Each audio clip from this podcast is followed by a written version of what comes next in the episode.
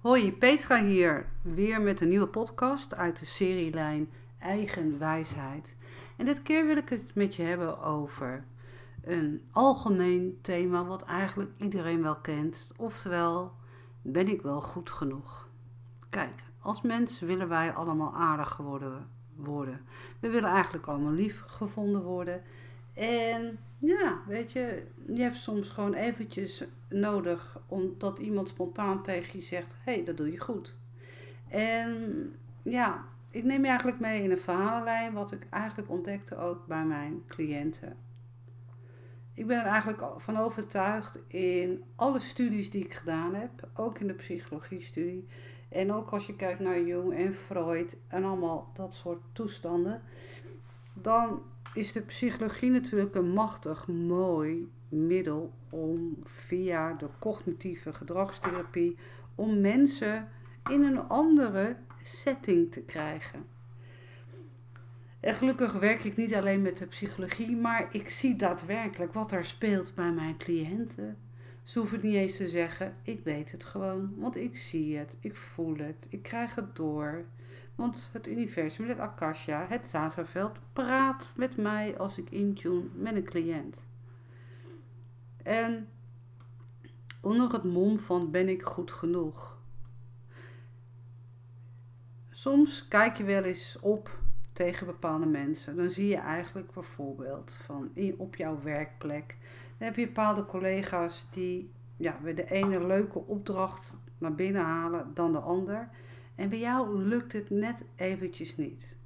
Dan gaat er automatisch bij jou iets borrelen in jouw systeem die zegt, of wat zegt tegen jou, hmm, hij wel of zij wel, en waarom lukt het mij nog niet? En dan krijg je eigenlijk dat je een soort compensatiegedrag automatisch gaat maken om ervoor te zorgen dat jij de juiste opdracht naar binnen gaat halen. Je gaat er keihard voor ploeteren. Maar je weet misschien nog niet zo goed de, de manier om die opdracht naar binnen te slepen. Het is eigenlijk veel interessanter dan als jij in dit soort werkgebied ziet, dat je gewoon eens de stoute schoenen aantrekt en dat je gewoon eens feedback vraagt aan die collega waarvan jij in je hoofd denkt, die doet het altijd zo goed, dat je gewoon eens een keer in een open gesprek vraagt, hey, hoe doe jij dat nou eigenlijk? Kan ik wat van jou leren? Maar ons trots wat in onszelf zit, geeft altijd toch weer een loopje met ons, want ons trots werkt namelijk weer met onze ego. En onze ego is die dwarse kikker die constant zit te kwaken in je hoofd. Die altijd maar zegt van dat doe je niet goed of dat had je anders kunnen doen, bla. Maar ben ik wel goed genoeg? En kan ik het allemaal wel? En tel ik wel mee op deze aarde? Wat is mijn invloed hier op aarde? En hoe kan ik het voor mezelf dan wat leuker maken dat ik mezelf goed genoeg vind? En om heel eerlijk te zeggen, om heel eerlijk te zeggen, als ik zo om me heen kijk naar bijvoorbeeld naar bekende BN'ers of naar belangrijke mensen in de politiek of het presidentschap of het koningshuis of mensen die het mega zeg maar gemaakt hebben in de wereld. Nou ja, dat is ook natuurlijk niet altijd de waarheid. Hè? Maar hoe ik het dan zie, als ik dat zeg maar als een case study krijg, want ja, mijn Akasha veld laat mij ook dingen zien en wil mij ook dingen leren, dan kijk ik op een andere manier naar. Want het Akasha vertelt namelijk het volgende en dat maakt het juist interessant. Als het Akasha zegt eigenlijk, als jij als mens, jij en ik en wij, jullie, als je nou eens tegen jezelf zegt: Ik ben goed genoeg, ik mag er zijn. En stop met dat je alles goed moet doen. Namelijk, jij hebt gekozen toen je nog niet het mensje was, maar toen je nog in het zielconcept zat, heb jij afgesproken met jouw team van begeleiders van hé, hey, ik wil heel graag geboren worden en op dat andere plan is zeg maar samengesteld van oké, eh, in een vrouwelijk lichaam, in een mannelijk lichaam, dat is allemaal bepaald. En als jij dan zegt, ik wil dan geboren worden in een fysiek lichaam, want ik wil namelijk de menselijke ervaringen meemaken, hoe het is om, ja, hoe het is om eigenlijk ja, mezelf heel goed te voelen. Dat ik uh, tevreden ben met, met mezelf. Dat ik uh, gewoon voel dat ik hartstikke goed ben. Dat ik briljant ben. Dat ik geweldig ben. En op dat level klopt dat ook allemaal. Want je hebt daar, daar namelijk heb je niks te maken met het ego, met de mind. Want daar is namelijk duizend procent liefde. Daar wordt niks beredeneerd. Het is alleen maar zo dat het daar gewoon kan je niet vergelijken als de fysieke aarde. Oké, en dan word je geboren en dan heb je eigenlijk gekozen van ik wil voelen dat ik goed genoeg ben en dan word je geboren. In een gezin waar papa nooit aanwezig is, die altijd de hoort op is, hard werken en waar moeder constant bezig is met de kinderen, het huishouden en eigenlijk het te druk heeft om jou te knuffelen. Om jou heel veel dingen te leren. Want ja, in die tijd was dat gewoon zo. Of ben jij van de jongere garde, dan moest moeders ook natuurlijk werken. En dan heb je niet die tijd. En heb je het gevoel van: hé, hey, ik tel niet helemaal mee. En dan wordt het zaadje geplant. Ik geef als raar voorbeeld. Je laat wat uit je handen vallen. En bijvoorbeeld een pak melk en de hele vloer ligt onder het melk. En je moeder zucht van pot, verdikke me zeg. Uh, waarom laat je altijd alles uit je handen vallen? En dan is ze boos, wat te begrijpen valt.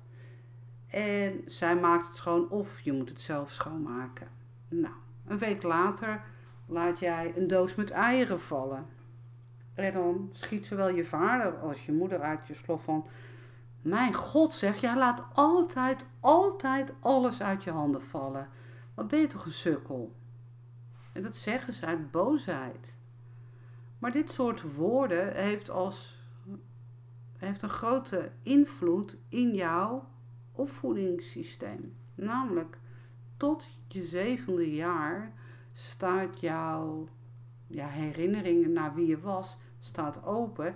En daarna is de basis zo gelegd dat je dat meeneemt in de vervolgtraject van ouder worden, van het puberen, uh, je jongvolwassenheid, het volwassenheid, uh, de middelbare leeftijd. Het wordt allemaal gevormd. En het zaadje is dan gelegd van, ah, weet je, je laat altijd alles uit je handen vallen.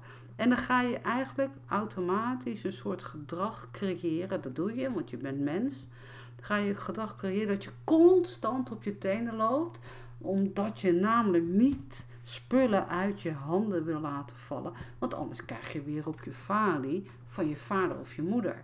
Maar dit kan zelfs zo breed worden dat het ook speelt je schooltijd. Dat als je dan wat moet doen, dat je steeds maar gefocust bent als ik maar niks laat vallen. Als ik het maar goed doe, als ik het maar goed doe.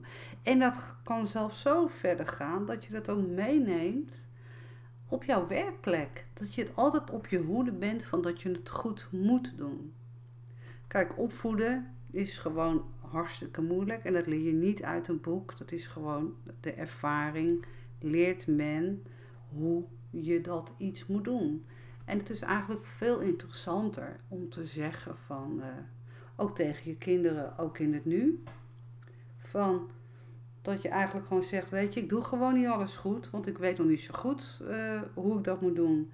En uh, nou weet je, ik leer van mijn fouten en ik vind juist fijn dat ik het fout doe, want dat zegt me eigenlijk van dat ik het op een andere manier aan kan pakken. Want zo leer je namelijk ook je kinderen breder te kijken. Maar als jij zeg maar in de basis, dus in die hele jonge levensjaren, heel vaak hebt gehoord dat je zo dom bent als het achterend van een varken. Uh, dat je niet lief bent. Dat je te dik bent. Dat je dom bent. Dat je eigenlijk niks kan. Dat je zus slimmer is dan jou. Dat je eigenlijk niet uh, geboren had moeten worden, want je was eigenlijk een foutje in de planning. Dat je eigenlijk hoort van, van je moeder, ja weet je, ik was zo vruchtbaar, voordat, voordat ik het wist, was ik al zwanger van jou. Mensen hebben dan eigenlijk helemaal geen impact met al deze gekke voorbeelden die ik geef, wat een mega impact dat heeft op jou, het mens. Want jij slaat het namelijk op. Want als je moeder bijvoorbeeld zegt van nou joh, ik was zo mega vruchtbaar, ik was zwanger voordat ik het wist, dan geeft het jou automatisch het gevoel van hmm, nou lekker dan, ik was een moedje. Dus dat geeft al het, dat weer het zaadje wordt gelegd van uh, nou, weet je, het is helemaal niet uh, zo belangrijk dat ik er was. En dan ga je automatisch je gedrag zo veranderen dat je steeds een beetje het gevoel krijgt dat je uitermate je best moet doen. Oftewel, het please gedrag wordt in werking gezet. Stel dat je moeder had gezegd: Ja, weet je, voordat ik het wist was ik zwanger, maar ik was zo verschrikkelijk blij dat ik weer zwanger was van jou dan geeft dat, als ik dat al zeg, dan voel ik het al in mijn lichaam dat dat een soort vrijheid geeft. Nogmaals, jouw vader en moeder wisten niet beter. Opvoeden leer je niet uit een boek. Opvoeden is een gigantische, moeilijke klus. Eigenlijk wat ik dan doe met een sessie is eigenlijk van, ik ga terug terug van waar komt dan die angst vandaan en wat is er dan gebeurd dat je jezelf niet goed genoeg voelt. Nou, en, en dat zit dan opgeslagen in je lichaam. Wat veel belangrijker is om tegen jezelf te zeggen: ik mag er gewoon zijn. Simpelweg, ik mag er gewoon zijn. Ik mag gewoon lekker stomme fouten maken. Ik mag een keer uh, mijn haar niet wassen. Het hoeft niet altijd perfect. Ik mag alles. Ik mag alles, want ik ben eigenlijk gewoon een leuk mens. Wat gebeurt er dan als je dit soort zinnetjes die ik nu zeg, het zijn natuurlijk rare voorbeelden, als ik dat dan zou zeg, wat, denkt er dan, wat denk je dan wat er dan gebeurt in jouw energiesysteem? Dan komt er een soort ommekeer dat jouw energie omhoog gaat. Jouw trillingfrequentie gaat beetje van beetje omhoog. En dan moet je maar eens opletten, dan komen er steeds toevalligheden op je pad. En als die toevalligheden op je pad komen, dan ga je eigenlijk daar ook steeds meer een soort ja, bevestiging krijgen in van ja, het is ook zo. Ik ben een leuk mens. Ik ben aardig. Ik ben vriendelijk. En het hoeft niet perfect, want ik ben al perfect. En als je dit een beetje begrijpt, dan ben je al een stap in de goede richting. Ik ben van plan om in het nieuwe jaar 2021 online lessen te gaan geven. En ook deze podcast, wat gaat over ben ik wel goed genoeg? Daar ga ik een les over maken. Want het is heel belangrijk dat ik, zeg maar jij die luistert en andere mensen, om deze mensen in beweging te zetten. En in die online platform geef ik je ook een beetje huiswerk mee van hoe jij het met simpele oefeningetjes het voor jou gewoon fijner kan maken. Juist door die kleine aanpassingen in je leven ga je inzien dat die hele kleine aanpassingen een mega groot impact heeft in jezelf. Jij gaat namelijk voelen in je lijf dat er een verandering in werking is gezet.